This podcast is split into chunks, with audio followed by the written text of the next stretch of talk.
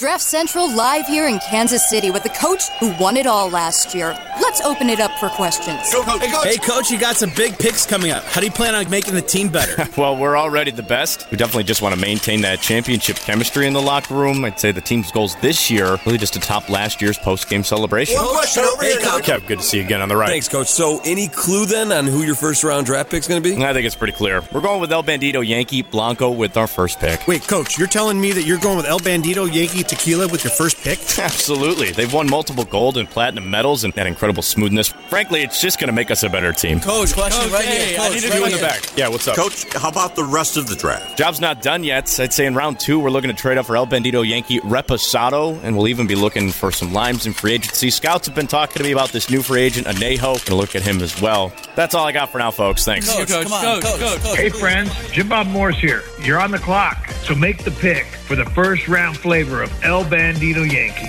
the official tequila of game day.